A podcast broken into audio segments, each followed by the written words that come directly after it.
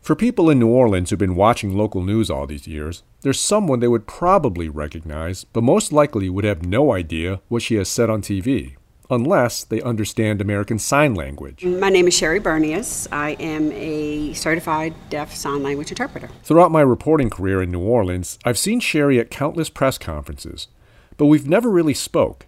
Deadlines and duties usually get in the way of that. I'm Thanh Truong, and this is the Thanh Report.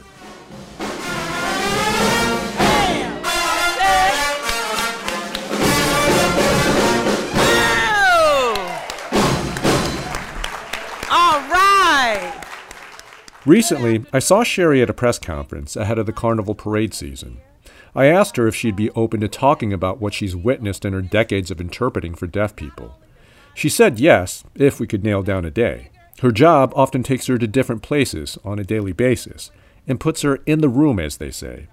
At first, I thought I could get some juicy tidbits from her about the political personalities she's worked alongside. But what she ended up sharing with me was far more eye opening. I was able to get her story when we finally were able to meet. It was at the council chambers in St. Bernard Parish. She was part of a pre hurricane season meeting that day. A grass cutter was also there, but not for the meeting. He was just doing his job.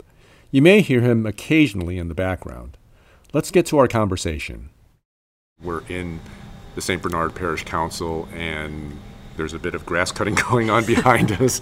But what, what were you doing here before today? We had a meeting um, for the hurricane preparedness. We discussed, you know, the plans for the parish. I'm always asked to participate to make sure that the deaf person who shows up during the evacuation is served accordingly. I've tried to narrow you down. I've tried to interview you, and you kept on saying, Look, I can't do it. I got to go.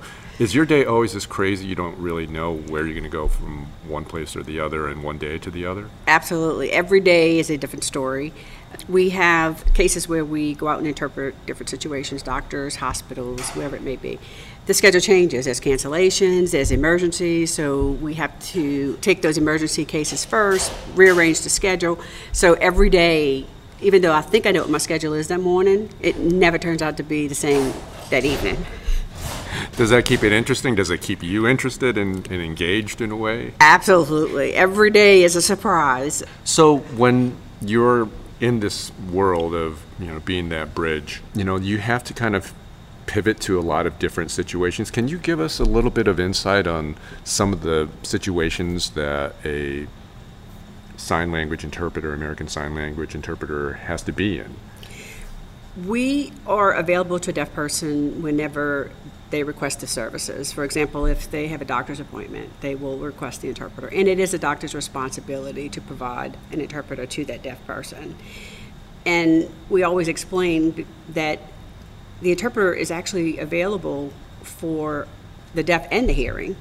We know that the doctor has to communicate with the patient or give directions as far as medication or, you know, procedure. So if you don't have an interpreter, there could be a lot of miscommunication that may happen here, and then the deaf person could be at risk for injuring themselves or death. And the doctor's ultimately, in the end, responsible for that patient. So if that person uh, was injured in any way by not having an interpreter, the doctor's liable.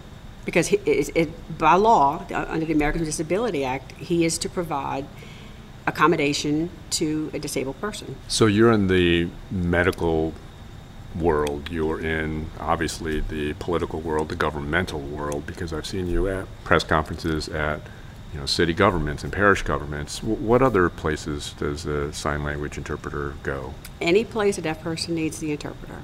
So I have been in court. I have been in prison.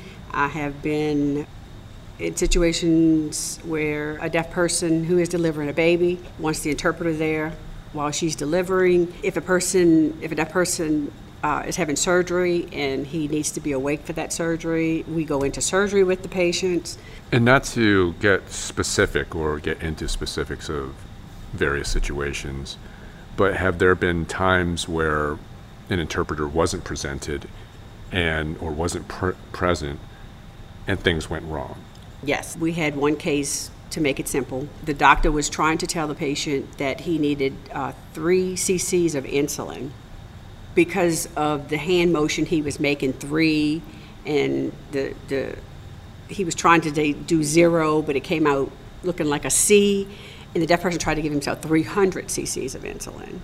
So, you know, that's danger zone. That's that's an injured patient ultimately, and the doctor's responsible because he didn't get the right message. So, you know, we encourage all the time, you know, get an interpreter, get an interpreter. It's the interpreter's not just for the deaf person; it's for the hearing person too. It's for the doctor too, because the doctor doesn't want to be sued for not providing an interpreter or the person getting the wrong message or getting misdiagnosed for whatever reason. So when we when a deaf person asks for an interpreter, sometimes they'll say, "Well, we don't have interpreters here. We don't provide interpreters."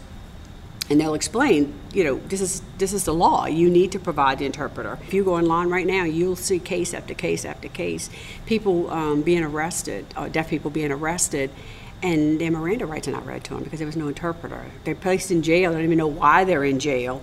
Um, I had an elderly lady um, tell me one time that she had, well, she was explaining to her doctor that she had a hysterectomy. And the doctor asked her, why did she have a hysterectomy? What was the reason that you had this hysterectomy? And she said, I don't know. I have no idea why I had one because I didn't have an interpreter. So the doctor said, So you had hysterectomy and you had no interpreter? And she said, Yeah. She said, They didn't provide me with one. And I knew I wasn't feeling well. So I had the surgery, but I, don't, I couldn't tell you why I had the surgery. You were in the room for that? Yes. What was going on in your mind when you heard somebody say, They gave me a hysterectomy? And I mean, obviously that, that wasn't necessary or that wasn't what she wanted. To be honest, it happens all the time. It happens all the time. Um, you'd be surprised how many people are not provided an interpreter. And then they go through with their appointment instead of, you know, waiting for the interpreter. Now, I've had deaf people tell me, well, by the time I get them to understand, you know, to, how to use an interpreter or who to call for an interpreter or to get an interpreter to come out or if I have to sue them because my rights were violated. By the time I do all of that, either I'm dead or I'm better. So they'll go through with their appointment just so that they can get in, especially if they're not feeling well, to get in just to see the doctor. And of course, we understand that situation. Who wants to wait, you know, month or two months to see a doctor? And so what ultimately happens is they just go in and they try to do the best they can. Some will write back and forth. Some use apps. They have these little apps on your phone that I think when the person speaks, it prints out what they're saying. It's not exactly what they want or need, it's just what they have to use because there's not an interpreter provided. As an American Sign Language interpreter, Sherry has delivered some heavy messages. If I have to deliver a message, you know, you have cancer, um, you know, hmm. whatever the sad news is, that seems to be the hardest for me. Um, whether it's medical, whether it's, you know, court, whether it's you know you've lost your job, whatever it is. I think it's just the the being the person to have to interpret that message is very difficult. So it's not one particular venue I like the most. It's it's just having to deliver bad news. And I'd imagine if you live long enough, you're going to have to deliver some bad news. Oh, and I've delivered many. This. Yes, I have and it's it's not easy and it's hard because you know I'm trying not to cry. I'm trying not to get emotional. You know, we interpret funerals. You know, funerals for me are hard because you know once I see someone start crying and I want to cry and I'm trying to interpret and trying to be professional, and we understand that we're human and that you know sometimes your emotions show through, but I, I, those particular times to me are the most difficult.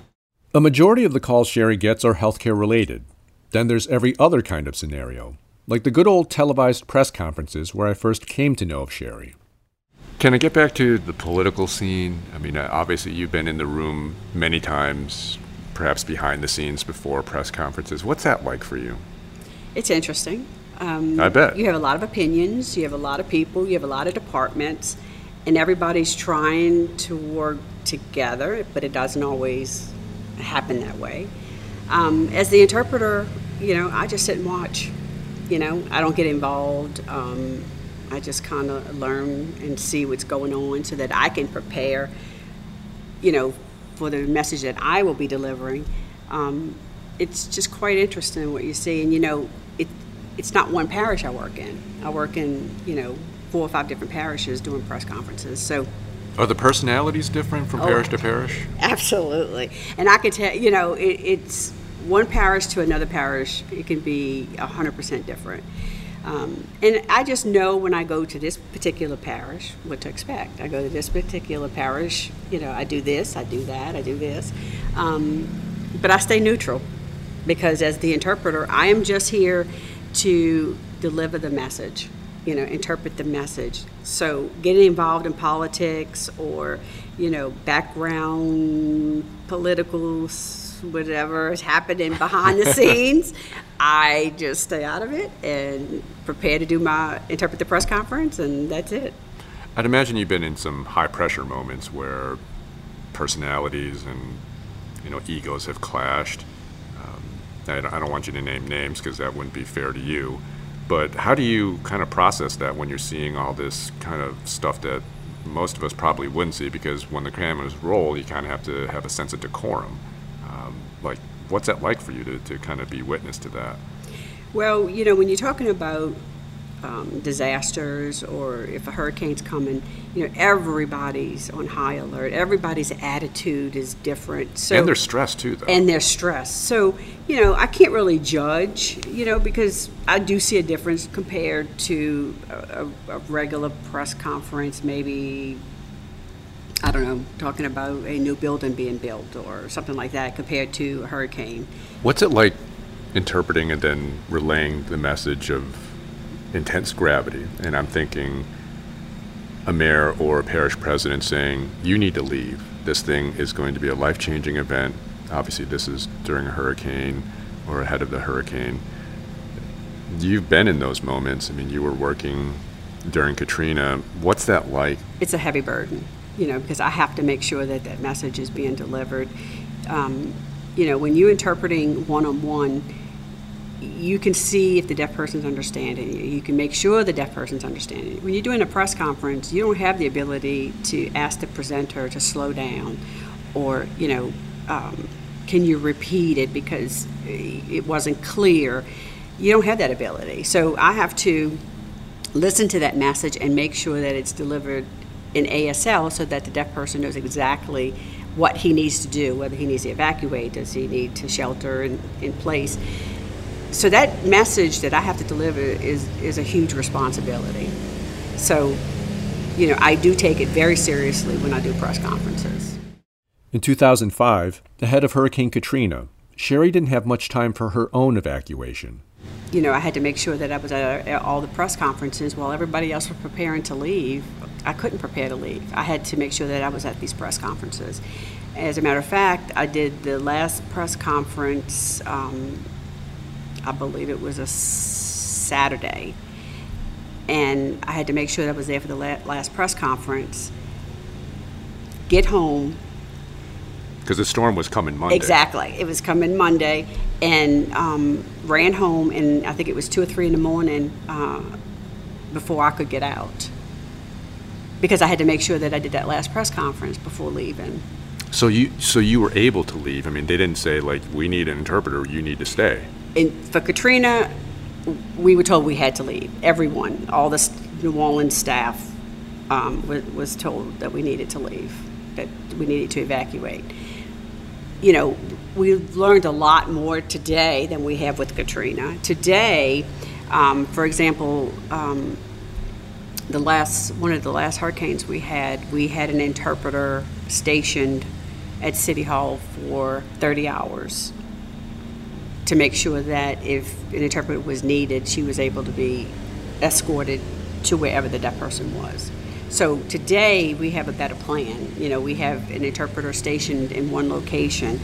If we don't have a in-person interpreter, we will do um, video, FaceTime if available. There's a severe shortage of American Sign Language interpreters.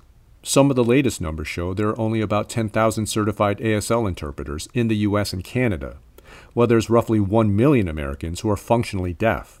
As we've been hearing, this kind of work is crucial because it usually involves someone's health and safety. But it wasn't the kind of work Sherry initially wanted to do as a young girl growing up in the Ninth Ward of New Orleans. both of my parents are deaf, So I grew up in the deaf community. I learned English and sign language simultaneously. I had an older brother who spoke, so um, I actually learned both languages at the same time. I'd imagine it was out of necessity because you obviously had to communicate with your parents and and that's something that you know most kids would try to learn a second language. Yours just happened to be American Sign Language. What was that like in learning that? I don't really know the answer to that because I learned it at a small age. Um, so I imagine, you know, having an older brother who was hearing and spoke, and having parents who use sign language that I actually learned it simultaneously. So um, I don't know because I don't know what I did as a child. I don't know how I learned it. I just sure. learned it. would be like asking, "Hey, do you remember when you started learning English exactly, exactly, learning how to speak?" That's that's a tough exactly, exactly thing to, to, to pinpoint. Can I ask, did your brother learn American Sign Language? He did. Okay. Um, he was in the same situation as me. Uh, learned it simultaneously. So we both. Um, usually, when we were with our parents, we we use sign language. When it was just him and I, we spoke. So basically, there were two languages in our house simultaneously.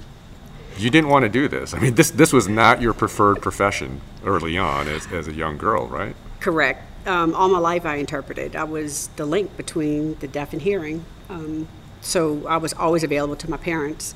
I remember growing up, the responsibilities I had, you know, the burden I had of always having to take care of not only myself, but my parents. I always had to be their interpreter, always had to make phone calls for them or read mail or whatever the situation was, they relied on me, you know, 99% of the time. And, you know, I wasn't able to be a kid because I was always their caretaker. Because when I came home from school, I always had to be available, you know, check on my electricity bill or call the doctor, make an appointment. Whatever it was, I was there after school making all of these phone calls for my parents, you know, or if, you know, the phone would ring, I had to answer it because they couldn't. You know, they weren't able to speak to someone the, the person that was calling. Don't ask me how I did at a young age. How did I make sense of maybe a, a doctor's appointment or adult speaking to my parents? But I did. I, I, was just always there. I was always their interpreter. So, you know, growing up, um, as I got older, I decided, you know what, this is not what I want to do for a living. I've seen other interpreters working, and I said, I'm not doing this because I had to do it all my life, and I was tired of doing it. What did you want to do if you didn't want to do this when you were young? I mean, where, where were your interests? Actually, I thought about being a policeman. That was actually something I was kind of dreamed about a lot. Um, but as you can see, that didn't work out. So here I am. Well, the NOPD needs officers if there's, there's still time, Sherry. I guess there is time, but uh, I think I'd rather stay where I'm at. what Sherry told me next put the role of an interpreter in a whole different light for me and I got a sense of why, as a younger girl, she didn't want to be a sign language interpreter at all. I think because we mostly see sign language interpreters on TV relaying what a hearing person is saying to the deaf community, we probably don't think about when that gets flipped, when a deaf person has to tell the hearing world something. Sherry has been the one delivering sometimes private and uncomfortable messages, including from her parents. I'm sure there were times that my parents went to the doctor and had to explain to the doctor whatever their illness was and maybe embarrassed that they had to tell their child whatever it was to tell the doctor why they were there. And I'm sure there were many embarrassing situations. Of course, I don't remember much of them, but I'm sure that you know, as a parent, you don't want your child to know all of your business. Of course. You know, and and that's what they had to do. They basically had to tell me all of their business in order to communicate with a hearing person. It sounds like you grew up really fast and really early. What did you do to kind of give yourself an outlet away from those responsibilities? Because it sounds like you did shoulder a lot of responsibilities. We used to have social events every weekend where the deaf would just come together and um, just socialize, watch movies or whatever it was, and all of the kids would play together. So that I guess you can call was my outlet was being able to play with other kids that were the same as me. You know, having deaf parents. Uh, not that we sat around and talked about our issues, but we just played together. We just well, you were kids. We understood each yeah, other. You, we you played needed together. to relate to somebody. Exactly, exactly. Yeah. So, you know, that was an outlet and still to this day miss that. Miss those kids that I played with that really understood we all understood each other because we had deaf parents. There's a term to describe those kids. CODA, which stands for Child of Deaf Adult. Last year, a movie called Coda won several awards, including the Oscar for Best Picture. The film featured a predominantly deaf cast. This is from the movie's trailer.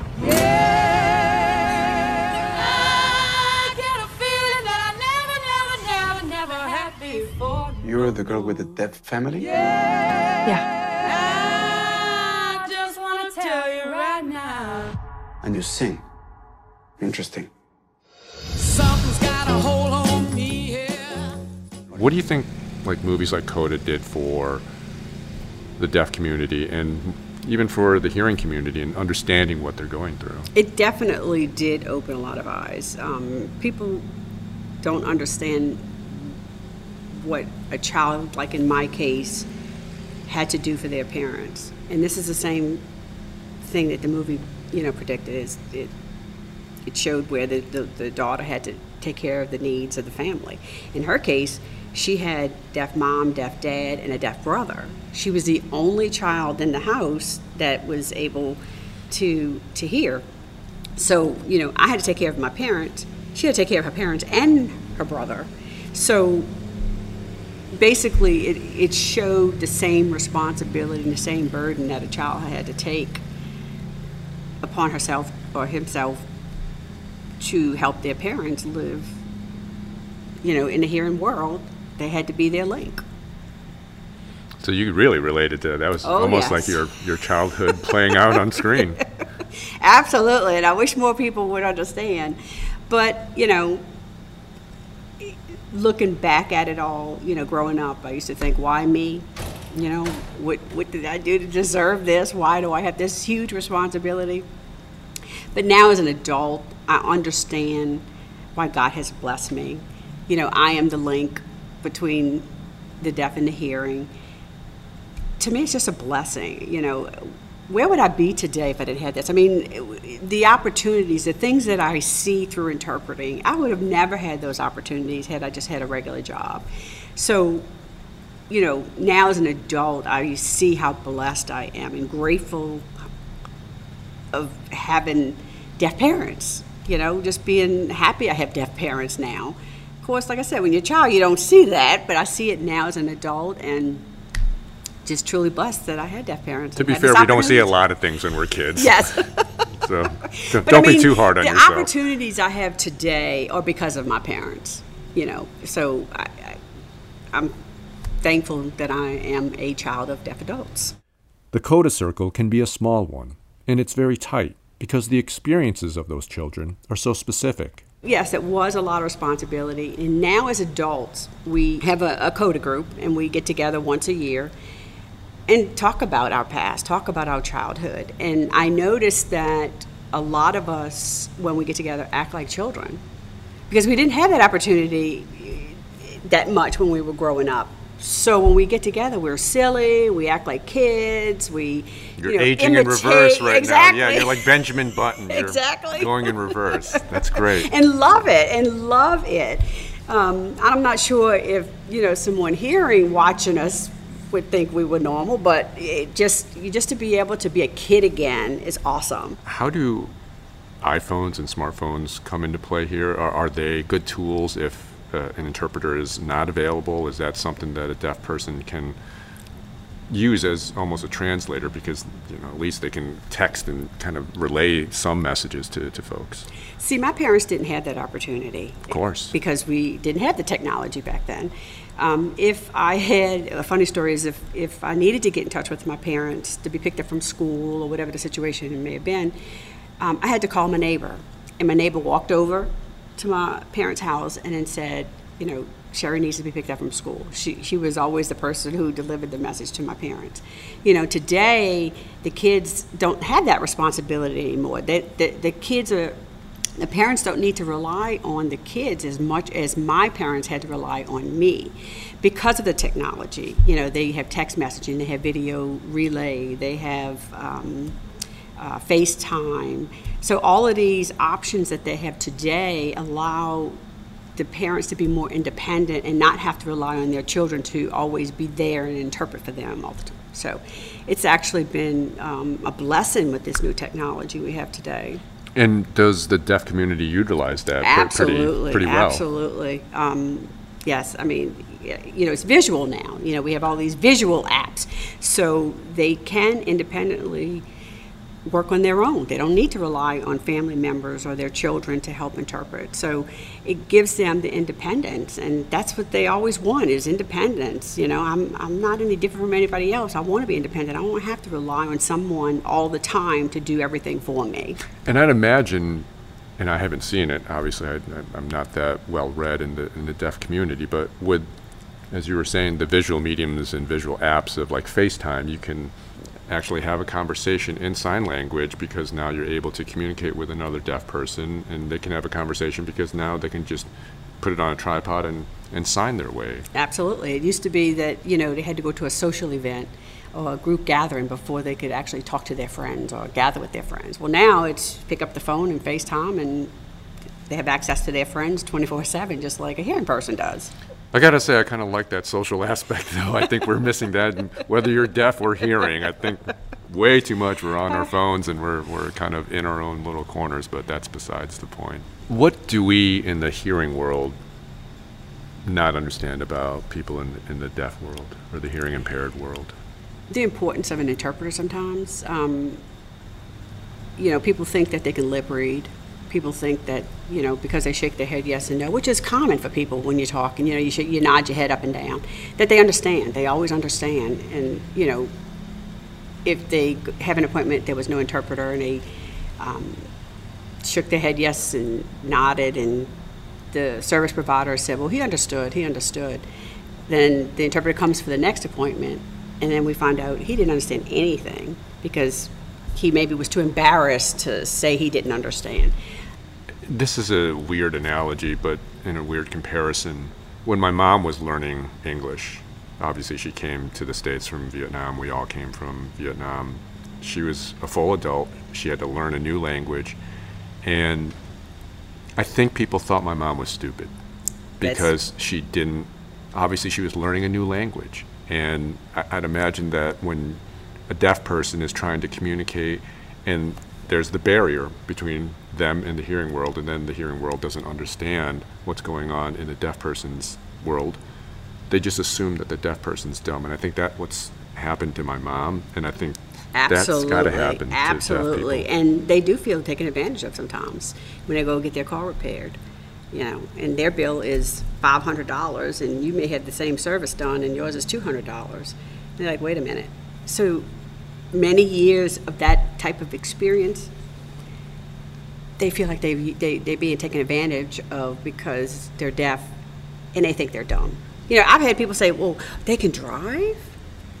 They, they can, they can. Well, they're not blind. Well, that's the thing because it's it, not being knowledgeable about a disability. But you know, just like your mom, I mean, eh, she can do the same thing everybody else can do. She just had to learn the language. You know, whereas a deaf person, it's not a language barrier; it's a disability, and people don't understand. It's a difference between you know, this person's never going to learn English, as you know, in comparison to your mom. They're never going to be able to hear, so eh, they will always need the interpreter.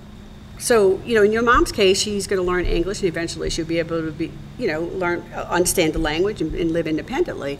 The deaf person's never going to be able to hear again and have the chance of having the same reaction that your mom had. So it's difficult because people need to understand that it's a disability. It's not a language barrier, it's a disability. Back in the day, back when she was the little girl her parents relied on to be their ears and voice, Sherry couldn't stand the idea of doing that the rest of her life.